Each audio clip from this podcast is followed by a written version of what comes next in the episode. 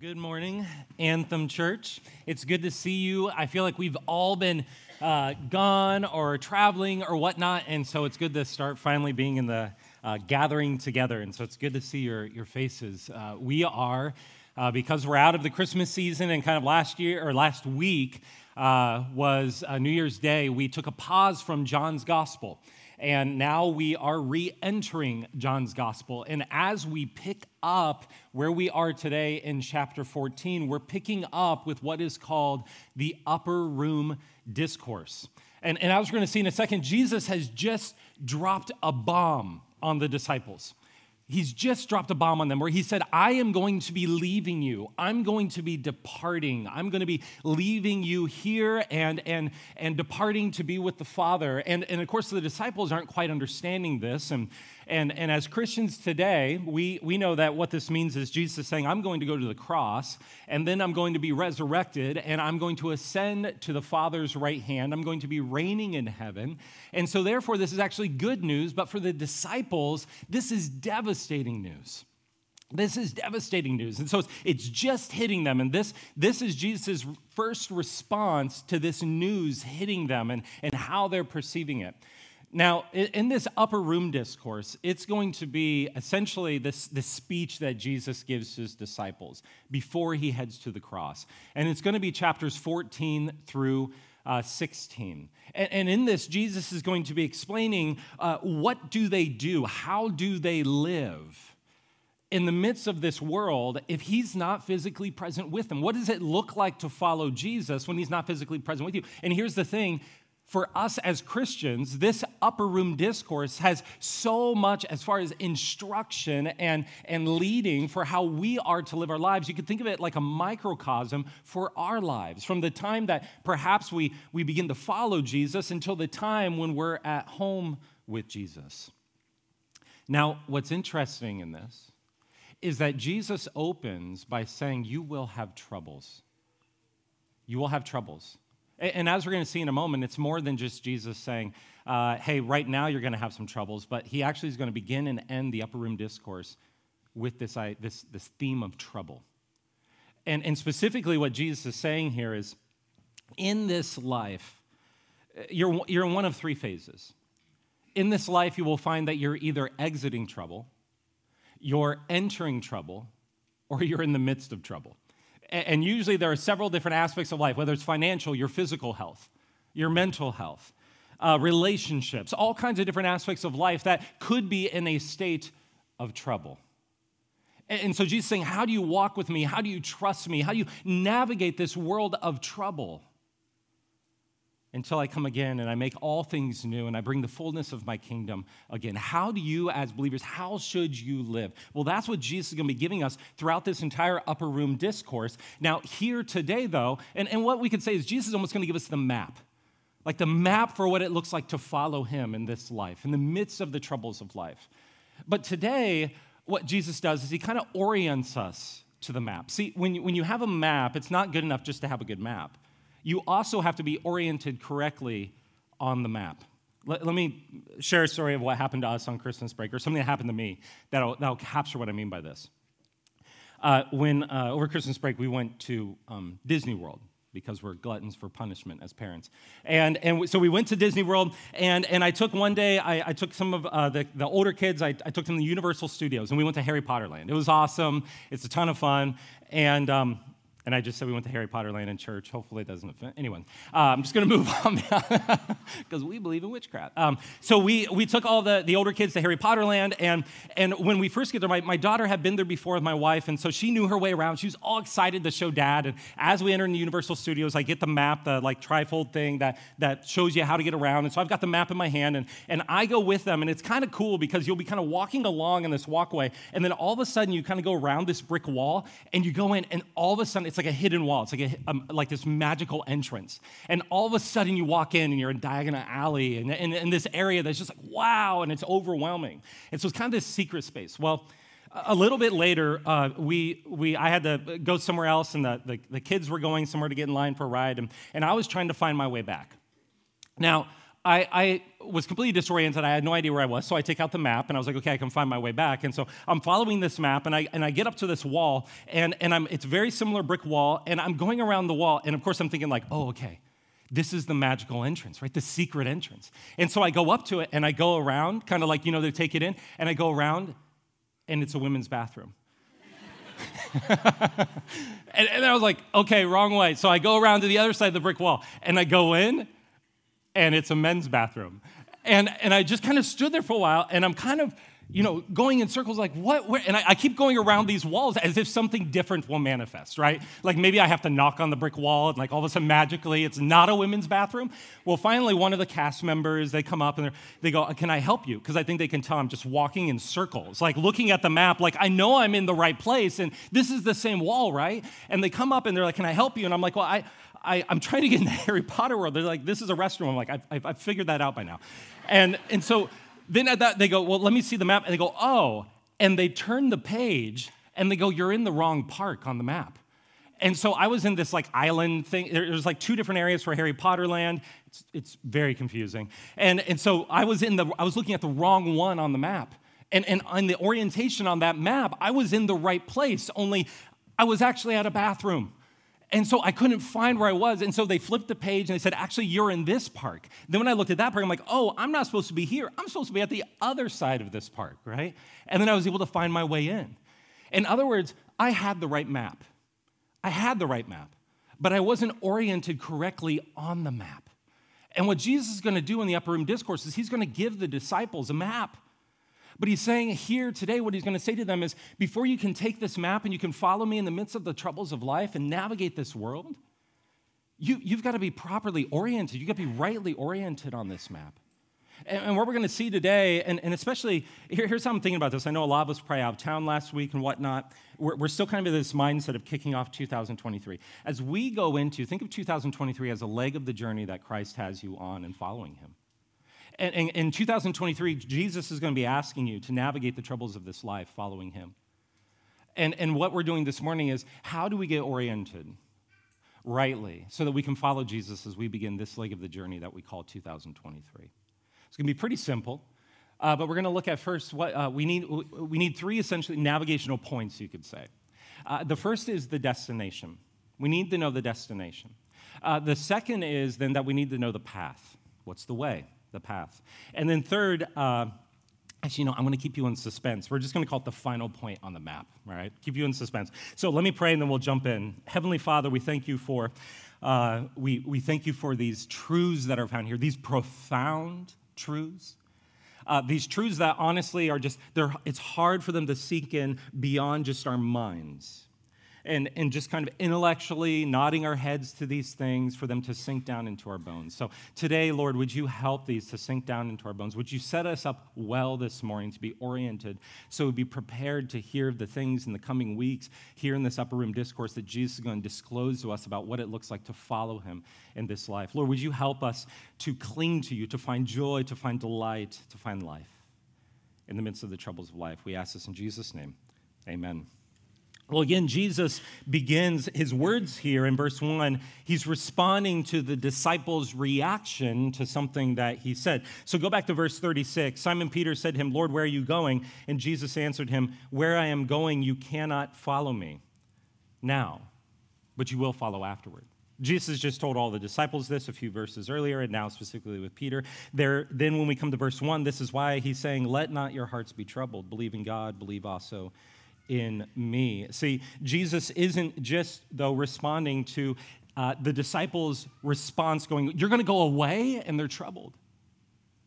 But what's interesting is this is the first verse of the upper room discourse, the speech that Jesus is going to give them. Think of it like a, a crash seminary course or a graduate degree in following Jesus in a few chapters. That's what the upper room discourse is. He begins it with a verse, first verse where he says, Don't be troubled. But, but then this is how he ends it at the last verse of chapter 16, John 16, 33. He says, In this world you will have tribulation, but take heart, I have overcome the world. In other words, what Jesus does is he, he brackets this entire lesson. He brackets all of it with this idea that in this world you will have trouble. And he does it because he says at the, at the, heart of navigating this world is, is being able to find life and being able to find joy and being able to find hope in the midst of the realities of it. And here's the thing, guys what I love often about, what I always love, not just often, but about the Bible, is that the Bible just shoots straight. The Bible doesn't kind of cover things up or just kind of go with vague sentimentalities or just kind of like wishful thinking, but the Bible deals with the gritty stuff of life. And Jesus says, You are going to have trouble. There will be troubles in this world. This world is not your ultimate home. This world will fall short of, of, of, of your dreams, of your aspirations. Those things will happen. And so Jesus says, In this world, you will have trouble. He isn't making light of trouble or saying you won't have it, you will. But what he's saying here is there is an orientation. He says, Let not your hearts be troubled. You will have trouble, but let not your soul, let not your heart. In other words, what Jesus is saying is, there, I'm not going to make light of it, Jesus says. But there is something, an orientation you can have in your soul, a truth you can possess, something you can have, a framework you can see your life through that actually will keep your, your soul from becoming devastated by the troubles of your life. In other words, what Jesus is saying is your soul, in, in many ways, and heart, soul, we, we tend to, in the modern world, use more the word soul to uh, encompass what uh, the word heart meant in the, Old, in the New Testament, which right now I won't go into that. Um, so I'm going to use them interchangeably, heart and soul. But what Jesus is saying is your soul, in the midst of even the troubles, the hardest troubles of life, the deepest, darkest troubles of life, can, can be kind of like a beach ball that even when you hold it underwater, it just always finds a way to rise. It always does. It doesn't make light of it, but it does shed light in the midst of those troubles. And, and, what is that thing, Jesus says? What Jesus tells them that they can cling to, that they can have in the midst of the troubles, that will speak to their soul, that will speak to our souls, is knowing the destination of our lives, of our minds being oriented towards our ultimate destination, knowing what is the end of all of these troubles, of all of these things. Where do they lead? Of all the ups and downs of life. And here's what Jesus said verses 2 through 4 In my Father's house are many rooms. So Jesus says, Believe in me, trust me. In my Father's house are many rooms. If it were not so, would I have told you that I go to prepare a place for you? And if I go and prepare a place for you, I will come again and will take you to myself, that where I am, you may be also. And you know the way to where I am going. So Jesus is saying here, he's saying, listen, no matter what, how loud the voice of your circumstances are, no matter how troubling, no matter how dark, no matter how amplified they are in your life, listen, no matter how confidently they're telling you that you're, you're going to be overwhelmed by trouble and this will never end, he's saying, hear my voice louder than that, that it does not have the final say. Whatever it is in your life right now, and here's the thing, I know we're like coming out of the holidays, right? Like, I feel this. We're coming out of the holidays where everything's just kind of, you know, everything's supposed to be like a Hallmark movie and everyone's got time off. You don't have to work and you don't have to, uh, you don't have to exercise. You don't even care what you're eating, right? Like, and you're just eating whatever. And then all of a sudden you come back to life and all of a sudden the troubles start rushing in. And, and, you, and the financial troubles, the mental, the emotional, the relational, the career, the uh, on and on and on and on, the troubles begin to just kind of like clouds roll in over our lives as we begin the new year. And Jesus says, those, those clouds, yes, they will be there and they're going to roll in, but they are not, they do not have the ultimate say. But when they're rolling into your life and it's like they're blocking out the sun, it seems like they will be there forever. But Jesus says they're not forever. This world is not your ultimate home. If you're in me, if you're one with me, if you follow me, nothing can keep you from that ultimate destination. It puts everything into perspective. And Jesus says this not because it's just sentimentality. You know, I, when I was younger, I, have shared several times I didn't grow up in a Christian home. So I always kind of looked at people in the church and Christians who would talk about kind of heaven or just this eternal life. And I was like, well, that's nice. That's coping. Way to cope, guys. But see, what Jesus, this is, remember, this is in the moment when Jesus is saying, My Father, I'm going to my Father who's preparing a place for you. How is he doing that? He's going to go and prepare a place. How? By going to a cross and dying a bloody death, a historical bloody death on a cross for the sacrifice for our sins, so that sinners like you and I who are fallen might be restored to relationship with the Holy God. And because his blood covers our sin and removes that death, that means that that death, that sin, that darkness, that trouble will have no place in God's ultimate kingdom. And so, what Jesus is doing here is not just giving us some kind of cope. What Jesus is doing here is Jesus is giving us a gritter, gritty solution to our problem. And Jesus saying, I have gone to prepare a place for you, a home for you. And what he's saying is that home is a place where you will be with me and my Father. And it's the whole reason why he came. Do you realize that? Here's the thing. I know some of you, you might be like, hey, I just, for whatever reason, this is one of the only times I've been in church for a while, and I'm and I don't really know about this Christian thing. Here's, here's one of the things I want you to hear clearly today Christianity is not just some get out of jail free card. That's not the message of Christianity as a whole. It's one element of it. Yes, you do get out of the ultimate jail. That's, a good, that's good news. But the whole point of Christianity is that we're being restored to relationship with our Creator, the God who, as First John says, is love, a God of eternal delight, and He's inviting us into His home. He's saying, I prepare a place for you. Jesus keeps referring to the Father because he's saying, when, when I, when you become one with me, you become a child of my Father. And he creates this place of love, of this home that he invites you into, and that is your ultimate destination.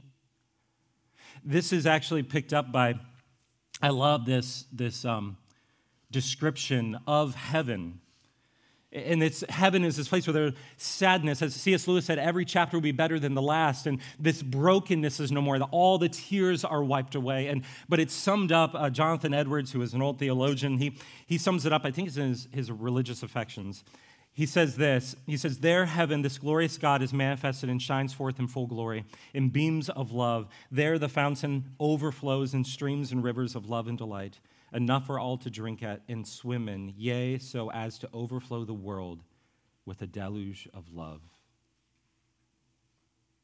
Heaven is not merely some place where it's like God's kind of in a different zip code and we're in, a, in this zip code or on a different planet. Heaven is a place where we are permeated with the presence of God. And His love and His grace and His mercy, His righteousness, His holiness we're able to draw near, and that is the ethos of our home. And Jesus says, I go in the midst of the troubles of life. Remember, have this perspective that no matter how dark it gets, remember that that's the ultimate end.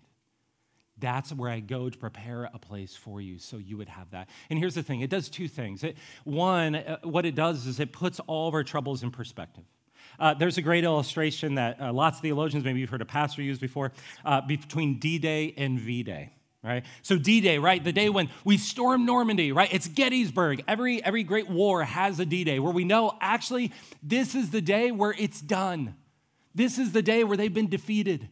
This is the day when actually now it's just a matter of the cleanup work until we get to V Day, which is Victory Day, when it's all over, the treaties are signed, and all the hostilities cease. See, see, what Jesus is saying is because I've gone to the cross and I have prepared a place for you, I have made a home for you, the bed is waiting for you, the key card is waiting at the front desk for you, whatever weird, I uh, just went hotel because I've been staying in hotel for the last 10 days.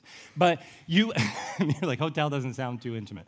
But Jesus says it's already waiting for you because of what I've done on the cross and because I've been risen from the grave. As J.R.L. Tolkien, who wrote Lord of the Rings, I think once said, if the resurrection is true, then everything's going to be fine. Think about that. If the resurrection is true, then everything is going to be fine. And what Jesus is saying is everything is going to be fine because I have risen from the grave. I've conquered death. And therefore, now, this time between the D Day when I rose again, I died on the cross and I rose again, till V Day when I come again, what he's saying is it's just the cleanup work, it's just the mop up work. And in the midst of it, the hostilities will eventually be ceased, but right now, have that perspective that right now it's not all on you to save yourself, it's not all on you to try to uh, create this eternal life that will, that will satisfy you forever, but instead, I have provided that. Rest in me.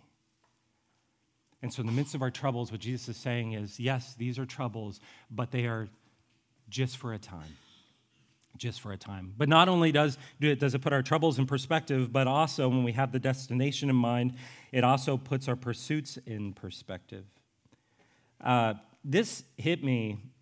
I, I, okay, so if you've uh, heard me preach or just know me, I rarely will pull the, I feel like God, like I kind of could sense God really speaking. I just don't pull that card a lot because I, I, I think it could be not helpful, but I was on, we were doing a boat tour in Winter Park, which is a beautiful part of Orlando with a friend of ours. And, um, and I was looking at these 15 to 20 million dollar homes. And how, the, how on one side the, the sun rises in the morning on the lake and they're looking out at it, and on the other side it sets in the evening. And I'm going like, you know, everything in my mind's going after like, how do I get one of these, right? And then I'm getting troubled because I'm going, maybe I'll never have one of these and I'll never get to experience whatever this is. It's not necessarily having all that, but it's like the peace, the tranquility, whatever my mind makes, my soul makes up out of it. But you, you know how we go through life and we're constantly discontented because we're going, man, what? I got to get everything in this life. I got to have all the experiences. I've got to get all the stuff. And, and I remember I was sitting there on the boat and I was looking at it and I just had this impression of, of just this whisper in my soul because I'd just been reading this passage too. But just God saying, i have gone to prepare a place for you, whatever this is, whatever it is in my kingdom, one day, forever, it'll be this, but far beyond what you could imagine the peace you're looking for and whatever those possessions are, the, the security that you're looking for in that thing, the, the ability to just have this sense of power. And, and, and, and, uh, and when I say power, I don't mean like power. What I mean by power is like having control over the uncertainties of life. What Jesus is saying is, He's saying, put it all in perspective of the fact that I've gone to prepare a place for you. Anything in this world that you'd have is just a drop in the bucket to what you will have with me forever. And what that does is it puts our pursuits in perspective. And, and all, honestly, for me, what I, I found was my mind was just steamrolling towards all kinds of selfish thoughts and things like, how do I get all this, right? And, and one of the things immediately when that started to settle into my soul was my soul immediately started turning towards, how do I use this life to serve others? I'm not trying to get everything, but I'm actually able to give it away. Is there so much joy and freedom in having our hands open versus our hands like this? Because Jesus said, when you have that perspective to see that, oh, you have all the riches of the universe in me, it's guaranteed. So Jesus says, orient your, your life to that destination. It'll put everything in perspective your troubles, your pursuits. And often, when our pursuits aren't put in perspective, our pursuits create troubles, right? So it addresses both. Now, so what's how do we make sure we're on the path towards that? So second second point. So that's our the destination is the first navigational point we have to have to orient ourselves every day. The, the second one though is the path. And what i mean by the path if you're a uh, if you're under 25, what I mean by the path is that blue line on Google Maps, right? Like that's the path. Uh, the, the journey, what, what's the path that we, we need to be on? Uh, look at how the disciples respond in verse 5. They say, Thomas said to him, Lord, uh, we do not know where you are going. How can we know the way? so Jesus says, I, I, I will lead you to the Father. You know the way. And he goes, uh, uh, no, we don't, right? Gotta love it. It's a fair, it's a fair question, right? How do we know the way? How, it sounds great, Jesus. Sounds theoretical and abstract, but how do I get there? Jesus uh, then gives an interesting response, a famous response in verses 6 through 7. He says them, I am the way and the truth and the life. No one comes to the Father except through me. If you had known me, you would have known my Father also, and from now on you know him and have seen him. So, what's, what's Jesus saying here? Jesus is saying, I am the path, I am the way, I embody the truth, I am the essence of the life you seek. See, what's significant about this is Jesus, unlike any other religious teacher, any other guru, any other uh, spiritual leader in history, uh, Jesus is the only one who doesn't just say that I can lead you to enlightenment, I can uh, point it out, I can unveil it, I have a corner on it. What Jesus is the first one ever to say, and the only one to say, I am. I am. I, can, I don't just bring you to it, I am the truth. I am the life. I am the way. He's saying, I am the very essence of truth and life, the very passage to it. So, what, what does this mean here? What, what's, how's he, re- why? I mean, I don't know if you, you think sometimes Jesus responds in a way that you're like, they asked the question, did Jesus really answer the question? Like Jesus will say stuff. He does answer the question. But what Jesus is saying here is he's saying, you know the way you get there? You know the way you find your way there? Is you cling to me. What Jesus is saying, the path to this ultimate destination, the path to navigating troubles in life, is to cling to Him, to come to Him, to go where, where, wherever I'm trying to find life, whatever's tempting me, whatever these things, ultimately, what I need to find first and foremost is that life, that joy, that truth in Jesus. In other words, Jesus saying, Cling to me, Thomas. Cling to me. Don't let go of me. And we're going to see as the upper room discourse continues, this is why the Holy Spirit's going to be brought in. This passage, the Holy Spirit, Jesus isn't teaching yet, but we're going to see in the coming weeks a lot about the Holy Spirit.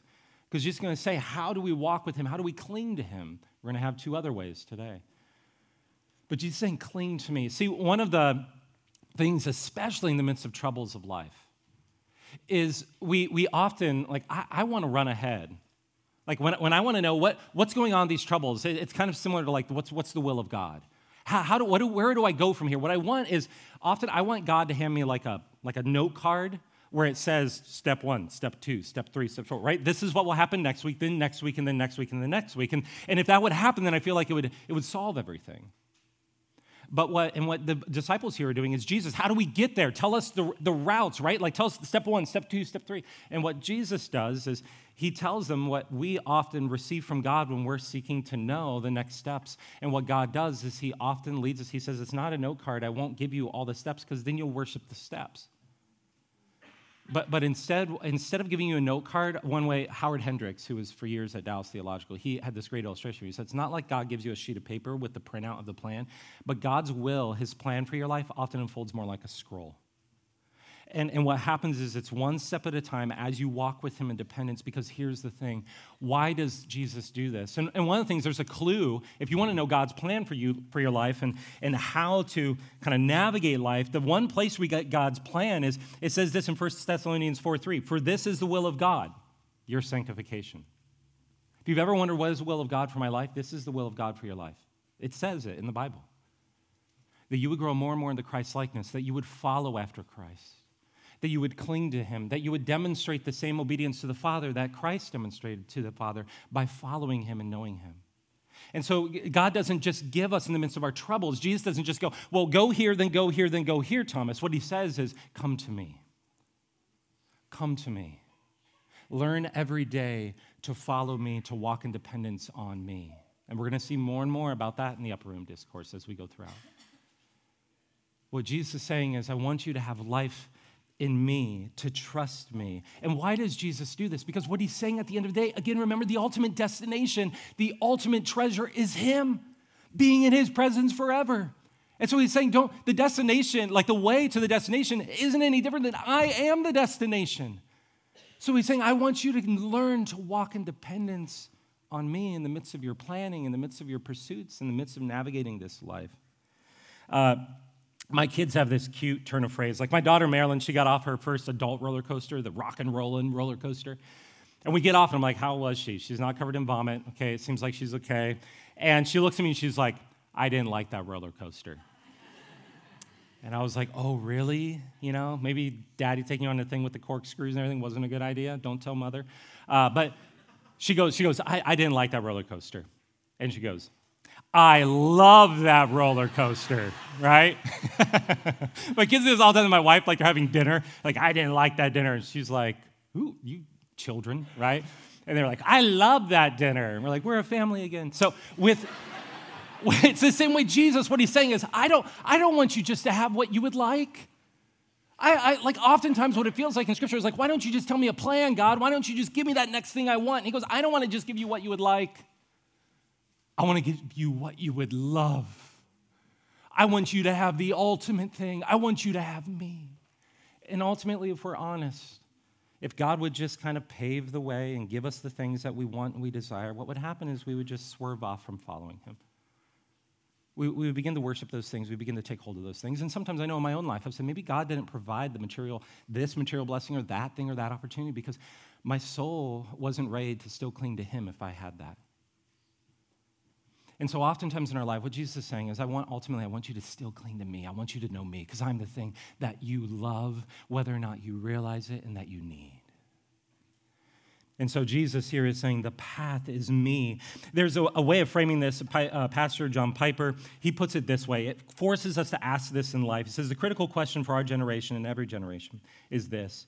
If you could have heaven with no sickness and with all the friends you ever had on earth, and all the food you ever liked, and all the leisure activities you ever enjoyed, and all the natural beauties you ever saw, all the physical pleasures you ever tasted, and no human conflict or natural disasters, could you be satisfied with heaven if Christ were not there? our ultimate, the only thing that can keep us from our ultimate destination is letting go of Christ, of turning from Him. Jesus is our ultimate destination. He says, I have accomplished it so you might have me, and I will bring you home. I want you to navigate this life where, yes, you might have troubles, but at the end of the day, if you have me, it puts all, again, not to make light of those troubles, but it sheds light on the true nature of those troubles. And you can have joy even in the midst of them. Now, that leads us to then, lastly, okay, so what's the final point? What's the final navigational point? Uh, how do we do this? How do we day in and day out do this? Well, the final point on the map. Uh, notice Philip's response in verse 8 Philip said to him, Lord, show us the Father, and it is enough for us. Because he's just said, If you know the Father, you'll know me, and, and all this. And Jesus said to him, Have I been with you so long, and you still do not know me, Philip? Whoever has seen me has seen the Father. How can you say, Show us the Father? Now, what's Jesus doing here? What's happening is Philip is saying, hey, if you, if you show us the Father, that's, that's the destination, Jesus. That's what you're saying. You're going to be with the Father. And so if you show us the Father, then, then we'll, we'll know where we're going and we'll have this clue. And Jesus is saying, no, in the midst of it, if you know me, you know the Father. In other words, what Jesus is saying is he's saying, here's who you are. The most important thing about you, the most important thing that could be true of you, is that if there is a, there's a, God is Father, Son, Holy Spirit, and the Father who is holy and righteous, who sees that we've rebelled, but yet he sends his beloved son, his, you can say his very heart into the world in order to save us, to make us his children. And Jesus is saying, if, if you see in me the Father's heart that he's come to save you, to bring you home, to make you his own, even while, as Romans 5 8 says, while you are yet sinners, that even in the midst of the pushing and the rebelling and the, the, trying to run away from God, that He holds you until you receive and understand His love and His embrace and His grace and His Son. And he says, Philip, if you don't see that that's what I've brought, then you don't actually know who you are. You don't, in other words, even know where you're starting every day. See, one of the things that we see throughout Scripture again and again, because the beauty of John's gospel is he's saying the Father has a will, the Son accomplishes the will, and then the Son comes into the world and he accomplishes that, and then it's applied by the Holy Spirit to God's people. And what Jesus is saying is the Father's heart is to save you, and I've come to save you. Do you see? Do you see that that's everything that's true about you? That's where you begin the journey. Philip is off, kind of cast, going, Who, who am I? What's going on right now? And, Peter, and Jesus saying, This is the main thing you can know about yourself and that you can anchor yourself in. See, throughout Scripture, we get this language of being in Christ, of being one with Christ. Even in the letters, I, I, love that you can go through the New Testament letters. I think all but one of them, Paul's letters, it says something like this uh, To the Christians who are in uh, in Christ at Colossae, at Philippi, at, at wherever. And, and in other words, what he's saying, you're, think about that phrasing. You, Christian, are in Christ at Columbia in 2023. In other words, what Paul is saying is we tend to think that what's most true about where we're located, where we're beginning our lives every day, is yes, it's accidental, this historical reality. We're here in Columbia, but what he's saying is most true about your location, where you start every day, is you're in Christ. The marker on the map, the place where you begin every day, is in Christ. And what, what, what Jesus is saying to Philip is Philip, you are in me. And if you are in me, then you can truly see the Father. And so the question is often, so often in our lives, not only do we live our days not without the destination in mind, uh, not, not clinging to Jesus, but it's all because when we start our days, we have to wake up and anchor ourselves every day in that truth that we are in Christ. That what's most true of us is yes, I'm in Columbia in 2023. I'm, I'm a pastor. Right now, I'm in fairly good health. I'm married to Lauren. I have three kids. I have all, all, all these things are true, but what's most true of me, where I need to start and anchor my soul every day if I'm to do this journey, is in Christ. Jesus gives us two ways that we do that every day. And this is to, to close here. First, he says, study the promises. So, how do we locate ourselves in Jesus every day? These are not going to be profound, they're going to be simple, but they will have profound effects on our lives. He says, first, study the promises. Verses 10 and 11. It says, Do you not believe that I am in the Father and the Father is in me? The words that I say to you, I do not speak of my own authority. but the Father who dwells in me does his works. So notice, the words that I say to you, I do not speak of my own authority. Whose authority? The Father's. But the Father who dwells in me does his works. Notice that the works and the word is interchangeable there. Isn't that interesting?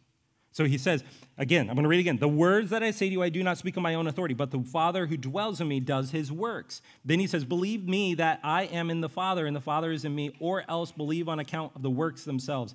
What is Jesus saying here? He goes immediately into the Word of God and the works of God, because as we've seen throughout John's Gospel, and as I just said a little bit ago, the whole point is that Jesus fulfills the promised word of God by working it out. So God has promised salvation. God's promised we could be in the presence, his holy presence forever. We could be restored to that garden reality, you could say, from Genesis, Genesis 2. And, and Jesus comes and he fulfills those promises. This is why 2 Corinthians 1:20 says, all the promises of God, Paul says, have found their yes and amen in him in Jesus Christ. Jesus is the one who secures all the Father's promises in the Word, in Scripture, in the Bible. Jesus fulfills all of them. All the Old Testament, all the New, all of it is fulfilled in Jesus. He's the interpretive key. And Jesus is saying, if you have that, then you have this anchoring for your soul. See, one of the, we've, we've said this, so sorry if it's repetitive. Maybe it's helpfully repetitive. We often think, uh, why should I build my life on God's word? It's just one opinion amongst others. And here's, here's what I want to do just diffuse it, because we often think I'll just live my life based upon what I can discern as truth.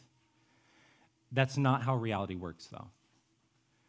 The way that reality works is we will build our life on someone, on received wisdom, on some tradition, on some someone's external word. In other words, we can't internally come up with all the truth we live on we have to find it externally. And so it's not a question of if. It's not just like Christians do something different. They have an external uh, uh, author- source of authority called the Bible that they go to. But instead, every human being will have to have an external source of authority, whether it be their parents, their culture, uh, social media, just media in general, whatever it is.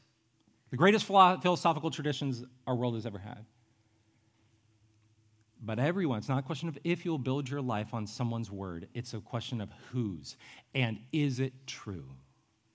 And what Jesus is saying is, I have confirmed that God's word is the truest and the one that you can build your life on and anchor yourself in because it, I have achieved and fulfilled all the promises that are there. And it leads ultimately to your salvation.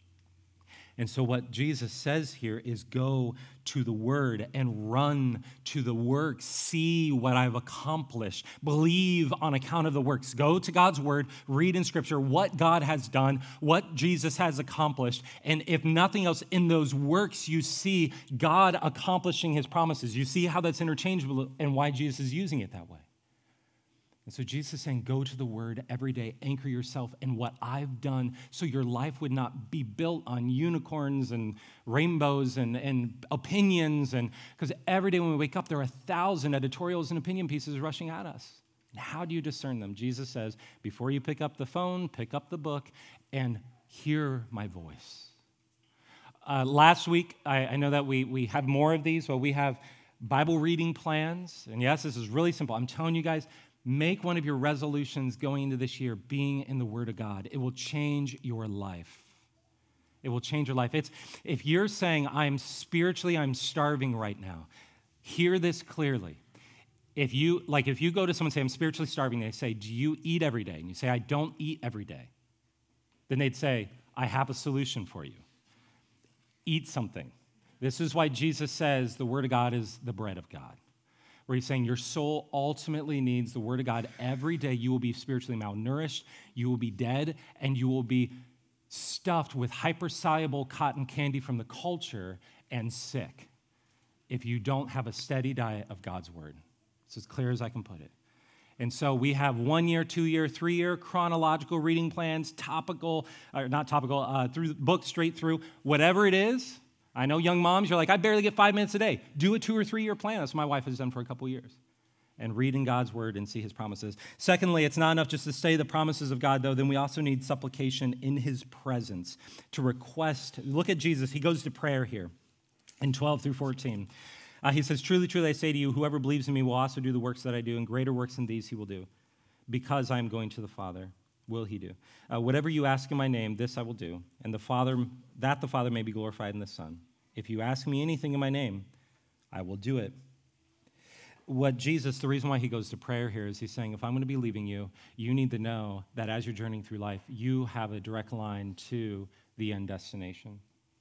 You need to have a direct line home. And, and what he says here is, and, and again, this is another area I struggled with for years because I thought, I don't know, prayer was just kind of like wishful thinking or kind of like just a positive way to get your mind framed in a different way. I, I can be kind of cynical when I think about stuff. Uh, but notice why Jesus says to pray. He says, do this, request things. Supplication means to request. Ask the Father. He says, because I'm going to the Father. Now, why, why is that significant? Uh, because as verse 12 says, he says, God will do greater works in our day. In other words, the war isn't over. There's still battles to be won. There's still things in your life. If Jesus has you in this life, he has things for you to accomplish. He has things in unveiling his kingdom, of making the gospel known, of glorifying him, that you are still here for that purpose. And how do we, and here's where the confidence comes in. There's this interesting, deep truth in Scripture and what Jesus is getting at here is he's saying, I'm going to be leaving and I'm going to be at the Father's right hand. See, a deep truth of Scripture is the fact that not only does the Father send the Son, the Son accomplishes salvation on the cross by shedding his blood, but then in his resurrection, the Son ascends to the right hand of the Father. And the book of Hebrews tells us that he's not only the sacrifice, therefore, of sin, but he is also the high priest in the heavens who's administering the sacrifice. In other words, the reason why we pray in Jesus' name, the reason why we go before the Son is because the Son is now not only has he accomplished the redemption of God through his sacrifice, but he will apply and has a plan now in this time in the heavens where he's perfectly applying that work throughout human history. And so what happened when what God is saying is, "Come to me. I am the one who's applying that work. Request, ask me, expect great things." Now I know when you read this, some of your minds you're going, "Jesus, I can request anything," and you're like, "Anything? Like a jet, right?" uh, maybe I don't know. But what what Jesus is saying, catch what he says. He says, "Whatever whatever glorifies the Father, whatever brings God glory." In other words, it's not just what, what Jesus is saying here is he's Jesus will answer our prayers in a way that most glorifies God. Jesus demonstrates through our life his power in our weakness. He, he makes us again and again aware that, yes, he is God and we are creatures, that we are his children, that he's a father, he gives good gifts. And why is that good news? Because we know in the end, no matter how God answers our prayers in accordance with his glory, what's that ultimate glory? That he brings about that place called love. That our greatest need, our greatest request, our greatest supplication has already been met and accomplished. That God will bring us into the fullness of his presence, that he saved our souls. And so it's already been answered with a giant yes. So he says, Come to me. Bring whatever your needs are to me, make them known to me. And I'll answer them in accordance with my glory. And, and all these things, though, in the end, will lead to you being in my presence and one big giant yes. And our souls need that. So don't just start your soul anchoring yourself in God's word, but also bringing your soul before God, before the Father. And so I'd encourage you this year, like make a, get a, just a simple journal and write out your prayer requests. Keep track of them, write them down. Talk to God. Sometimes ink hitting paper helps you speak to God. So, in closing, uh, start off this leg of the journey. We're all on the journey, right? Start off this leg, this leg we call 2023, with the right navigational points the destination, the path, the starting point. Anchor yourself every day by studying God's promises and His Word and through supplication in His presence. And follow the path of truth in life. How? By clinging to Jesus every day, going to Him every morning, starting your day, anchoring yourself in Him. And then what happens is, in the midst of the troubles of life, uh, what happens is it doesn't just feel like you're on a, a train that's running away out of control to nowhere, to just anywhere. But instead, you'll know that where it's headed in the midst of the troubles is to a place where Jesus has gone ahead of us to prepare for us. That ultimately, where we're headed is a place called love. Anchor yourself in that truth, orient your soul to that truth every day. Let's pray. Heavenly Father, we thank you, Lord, for these simple truths that, Lord, again, are take so much time to sink into our bones. Lord, would you help us for that, that reality of the destination? That all of our lives, the, the telos, the end, is being at home with you. Lord, our minds run to all kinds of things, trying to make sense of what that will look like, what that will be like. But Lord, we were given so many pictures that would just be this place in your presence, this abode where it's a beautiful new kingdom. Lord, help us to have that in mind. Lord, help that to guide our hearts to invest and steward our lives, our possessions, the whole of who we are, our relationships towards that end. Lord, will we sing over one another, encourage one another that that is true? That this is not just kind of us sloughing through life because it's just trying to get everything we can now, but Lord, ultimately, we're going to that place you prepared for us. And Lord, would we anchor ourselves every day in you, in you, Jesus, because you are ultimately the path. We, you don't follow us, we follow you. And we follow you by rooting ourselves in your word, by being dependent upon you and going to you for our needs in prayer, and communing with you and knowing you. Lord, would you give us peace in our souls as we begin this leg of the journey, 2023? We ask this in Jesus' name. Amen.